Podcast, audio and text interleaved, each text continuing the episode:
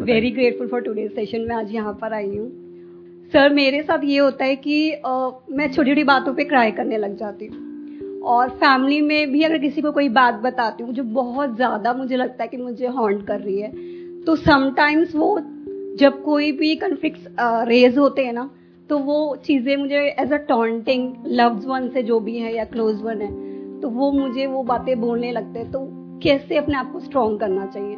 Problem को ना थोड़ा डीपली समझते हैं कि आप कह रहे हो कि इमोशनली प्रॉब्लम होती है यानी इमोशनली अपने आप को कैसे कंट्रोल करें। So what do you mean by that मतलब एग्जैक्टली exactly होता क्या है?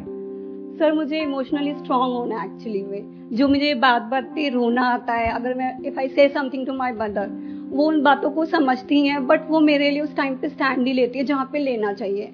और सेम ही ऐसे ही होता है, अगर कोई क्लोज वन है, कोई फ्रेंड है, उनसे कोई बात शेयर करते हैं तो वो भी कहीं ना कहीं उस चीज़ों को ना असर टॉन्ट करते हैं that you are going through this मैं वैसे शेयर नहीं करती हूँ बट मैं अगर अपनी ममा से करती हूँ या अपनी फैमिली से करती हूँ तो वो नेगेटिविटी होने लग जाती है, उनको लगता है ये प्रॉब्लम्स में रहती है।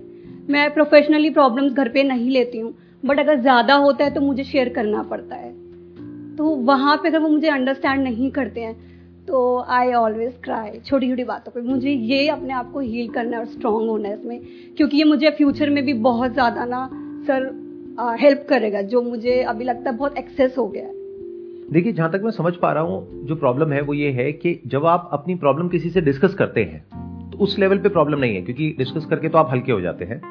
मतलब डिस्कस करने के बाद में यू फील लाइट और आप रोने के बाद भी बेटर फील करते हैं। That is also not a problem but the problem is कि जब आप कुछ शेयर करते हैं किसी के साथ में तो बहुत सारी बातें ऐसी शेयर कर देते हैं जो भी अपने मन की होती है जिसको सामने वाले लोग पकड़ करके सुनाते हैं कि तुम्हारी थिंकिंग बहुत नेगेटिव है ऐसे मत सोचा करो ऐसे मत किया करो हाँ। ये मत बोला करो ऐसे नहीं करते ये क्या सोचते रहते हो क्या फालतू के थॉट्स आते रहते हैं तुम्हारे माइंड में जबकि करना क्या चाहिए ऐसी सिचुएशन में उनको आपको बताना चाहिए कि ये बहुत ही नॉर्मल है यानी कि थॉट्स आना सब तरह के यानी नेगेटिव से नेगेटिव पॉजिटिव से पॉजिटिव बट ऐसा होता नहीं है हमारे घर में माहौल। हमारे घर में क्या होता है कि कोई कितना भी अंदर से परेशान हो बाहर से सबने एक मास्क लगाया हुआ है और सब अपने आप को ऐसे दिखाते हैं कि हमसे खुश तो कोई है ही नहीं। स्पेशली जब कोई गेट टुगेदर होता है exactly. वहाँ पर फोटोग्राफ्स सब अपनी अपनी डाल रहे होते हैं तो वो फोटोग्राफ देख करके ऐसा लगता है कि सारी खुशियाँ इसी घर में है। हाँ हाँ चाहे अंदर से सब लड़ रहे हैं मर रहे हैं कट रहे हैं बहुत बुरा हाल है अंदर से।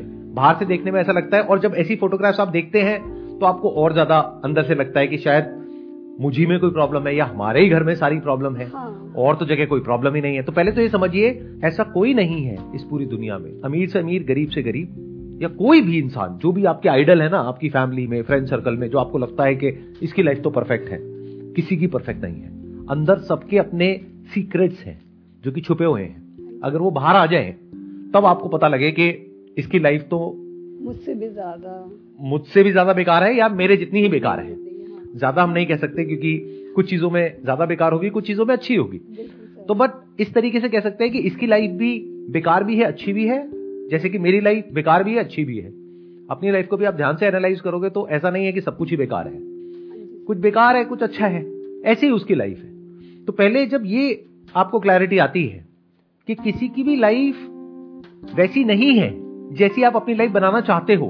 इनफैक्ट जो आपके माइंड में एक आइडल लाइफ का सिनेरियो बैठा हुआ है जहाँ से कि आप ये क्वेश्चन पूछ रहे हो कि कैसे मैं अपने इमोशंस को कंट्रोल करूँ और कैसे मैं इमोशनली बिल्कुल स्टेबल हो जाऊँ यानी कि मेरी लाइफ में कुछ भी हो रहा है मेरे को कोई फ़र्क ही ना पड़े। Exactly. तो my answer to this question is कि ऐसा होना पॉसिबल ही नहीं है। तो जब मैंने आपके इस आइडल को तोड़ दिया यानी जो आपके माइंड में एक आइडल सिनेरियो बना हुआ है बिल्कुल ऐसा है कि आप मेरे से क्वेश्चन पूछ रहे हो सर कोई ऐसी दवाई बता दो या कोई ऐसा नुस्खा बता दो कि मैं कभी बीमार ही ना पड़ू पूरी लाइफ में?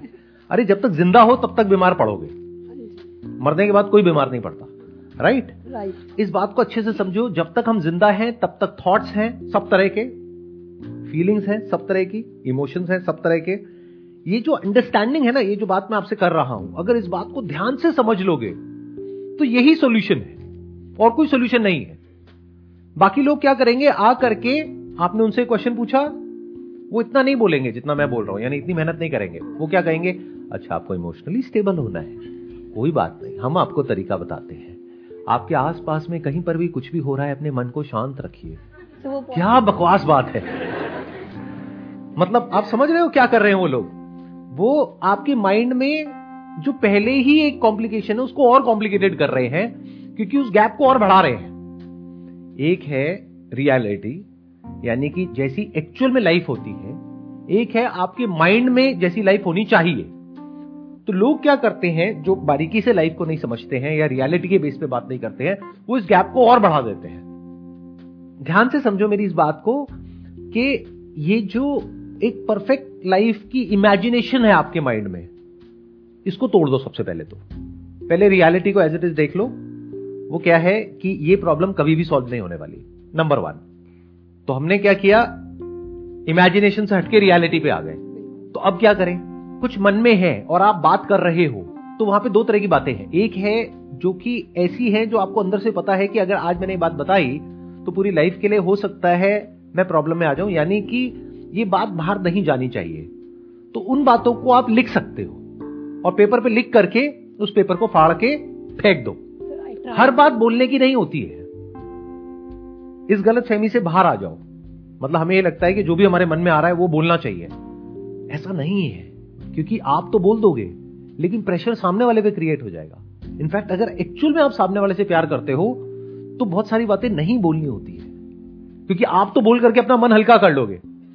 बट आपकी जो मदर है, उनके माइंड में एक हैवीनेस आ जाएगी कि मेरी बेटी के साथ में पता नहीं क्या हो रहा है और फिर वो रिएक्ट करने लग जाएँगी। और अब आपको उस रिएक्शन से प्रॉब्लम है। अरे तो बोलो ही मत ऐसी बातें। बट सर समटाइम्स जो प्रॉब्लम्स होती हैं जो मैं बता रही होती हूँ वो रिलेटिव से रिलेटेड हो गई हैं जो रिश्तेदार होते हैं वो करे और मम्मा को पता होता है कि हाँ वो गलत है।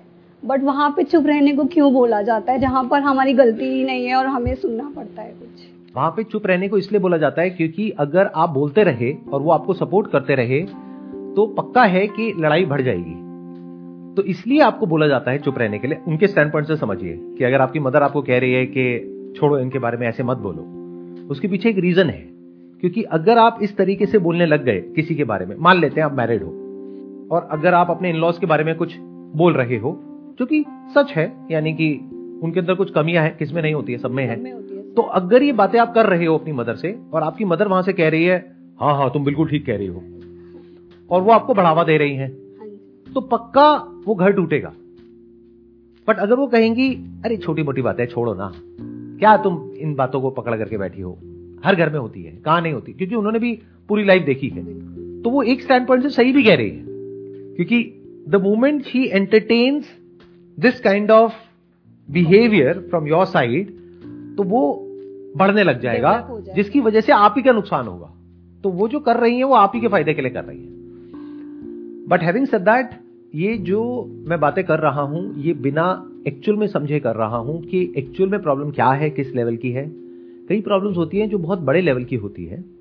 वहाँ पर आपको लड़ना भी होता है, वहाँ पे स्टैंड लेना होता है, वहाँ पे आपको क्लियरली सामने वाले को बोलना होता है, पीछे से सपोर्ट को गैदर करना होता है। बहुत सारी चीज़ें होती है। बट वो तब है जब प्रॉब्लम एक्चुअल में बड़ी है। बट बहुत बार क्या होता है कि प्रॉब्लम बहुत छोटी होती है। अभी बड़ी और छोटी कौन डिसाइड करेगा कि बड़ी है छोटी है? क्योंकि आप बोल दोगे मेरे लिए तो ये प्रॉब्लम बहुत बड़ी है। और सामने वाले यहाँ पे हो सकता है कोई और बैठी हो या बैठे हो वो सुन करके कहें कि ये क्या प्रॉब्लम है? मतलब खाने को लेकर के बोल दिया कि खाना बढ़िया नहीं है। ऐसे कोई बोलता है क्या मुँह पे? देखा जाए तो ये प्रॉब्लम बहुत बड़ी है। देखा जाए तो कुछ भी नहीं है। समझ गए? तो ये बड़ी छोटी भी आपके अपने माइंड में ही है। तो पहले अपने माइंड में फिक्स करो कि बड़ी क्या है और छोटी क्या है। वो कैसे होगा? प्रायोरिटाइज करो। अपने माइंड में लिख करके और कभी भी याद रखो जब भी ये बातें अगर आपको एक्चुअल में इसका सोल्यूशन चाहिए एक है कि आप सिर्फ़ पूछ रहे हो पूछने के लिए एक है आपको एक्चुअल में सोल्यूशन चाहिए। अपने माइंड में एटलीस्ट इतनी सी क्लैरिटी लेकर के आओ एक पेपर पेन लेकर के लिख करके कि मेरी लाइफ में सबसे इंपॉर्टेंट पाँच चीज़ें क्या है एक रिलेशनशिप में। तो अगर वो आपको क्लियर है तो अगर उस पर कॉम्प्रोमाइज हो रहा है तब आपको लड़ना है। बट अगर बाकी की सौ चीज़ें हैं तो आपको इग्नोर करना है। इसका उल्टा होता है बहुत बार, क्योंकि ये क्लैरिटी है ही नहीं हमारे माइंड में। तो जो छोटी छोटी चीज़ें उसके पीछे हम लड़ते रहते हैं। और जब कोई बड़ी चीज़ हो जाती है तो हमारे अंदर एनर्जी ही नहीं होती है लड़ने की, क्योंकि सारी एनर्जी उन छोटी छोटी लड़ाइयों पर निकल चुकी होती है। बहुत बार क्या होता है, मैंने देखा है घरों के अंदर सिचुएशंस होती है जहाँ पे लड़ना चाहिए, और कोई लड़ ही नहीं रहा है। कोई कुछ कह ही नहीं रहा है। कोई बहुत बड़ी गड़बड़ हो रही है, सारे चुप बैठे हैं एज इफ़ के कहीं कुछ हुआ ही नहीं है। ऐसा क्यों होता है? क्योंकि हमें एक क्लैरिटी नहीं है कि क्या एक्चुअल में बड़ी प्रॉब्लम है और क्या ऐसी है जिसको इग्नोर करना चाहिए। और ये आपको खुद अपने लिए ही लिख करके क्लियर करनी होगी। क्योंकि हो सकता है मेरे लिए जो प्रायोरिटीज हो, वो आपकी प्रायोरिटीज से बिल्कुल अलग हो। किसी और की बिल्कुल अलग हो। कोई वर्किंग वुमेन है, उसकी अपनी अलग प्रायोरिटीज है मैरिज के बाद में। कोई वर्किंग नहीं है तो उसकी अपनी अलग प्रायोरिटीज है। तो वो क्लियरली डिफाइन करना होता है। और लिख करके करना होता है। क्योंकि माइंड में करोगे तो उलझ जाओगे। और फिर आप एक लूप में चले जाओगे जिसको ओवर कहते हैं। बार बार बार बार एक ही चीज़ सोचते रहोगे और उसमें से बहुत सारी चीज़ें ऐसी होंगी जिसका रियलिटी से कोई कनेक्शन ही नहीं होगा। कुछ भी इमेजिन कर रहे होंगे। अच्छा उसने ऐसा बोल दिया, इसका मतलब ये तो नहीं है। कहीं वो ऐसा तो नहीं सोच रहा है, कहीं वो ऐसा तो नहीं सोच रही। आपको कैसे पता वो कैसा सोच रहे हैं? उनसे फ़ोन करो क्लियर करो कि भाई आप ऐसा सोच रहे हो क्या? ये getting where I am coming from कि मतलब लाइफ को थोड़ा सा सिंप्लीफाई करो। प्रॉपर ऑर्डर में लेकर के आओ चीज़ों को। क्लियर करो कि अपने लिए इंपॉर्टेंट क्या है और नॉन इंपॉर्टेंट क्या है। ये बहुत ज़रूरी है लाइफ में करना, जो हम कभी नहीं करते आप अंदर से परेशान हो पूरी लाइफ के लिए, लेकिन आपको ये तक पता नहीं है क्यों परेशान हो। क्यों नहीं पता? बिकॉज़ कभी आपने फिगर आउट ही नहीं किया कि एक्चुअल में आपके लिए सबसे इंपॉर्टेंट क्या है लाइफ में। जैसे कोई इंसान हो सकता है, एक एग्ज़ाम्पल देता हूँ। आप जॉब कर रहे हो। किसी इंसान के लिए इंपॉर्टेंट है फ्रीडम 24 घंटे मेरे सर पे कोई ना बैठा रहे या बैठी रहे कि तुम्हें ये करना है, तुम्हें वो करना है। मेरे को ऐसा पसंद नहीं है। ये हो सकता है एक पर्सनैलिटी को दूसरी है, जो कहती है कि मुझे फ्रीडम नहीं चाहिए, मुझे सिक्योरिटी चाहिए। मुझे कुछ भी बोलते रहो, मैं एक कान से सुनती हूँ, दूसरे से निकाल देती हूँ। मुझे सिक्योरिटी चाहिए कि ये जॉब अगले 20 साल तक 30 साल तक कहीं जाने वाली नहीं है। तो दोनों अलग अलग हो गए ना, बिल्कुल ही। अब अगर उनको खुद ही नहीं समझ आ रहा है कि हम कैसे हैं तो हो सकता है वो दोनों जहाँ होने चाहिए, वहाँ नहीं है। और परेशान है। लेकिन उन्हें समझ ही नहीं आ रहा कि हम परेशान क्यों हैं। क्योंकि वो उनकी पर्सनैलिटी से मैच नहीं हो रहा। बिल्कुल ऐसा है जैसे कोई मछली है, वो हवा में कहीं उड़ने की कोशिश कर रही है। बार बार ऊपर जाती है, फिर नीचे आती है, फिर ऊपर जाती है। यही उसकी परेशानी का कारण है। अगर वो समझ जाए वो मछली है, चुपचाप पानी में रहे, कोई दिक्कत ही नहीं है।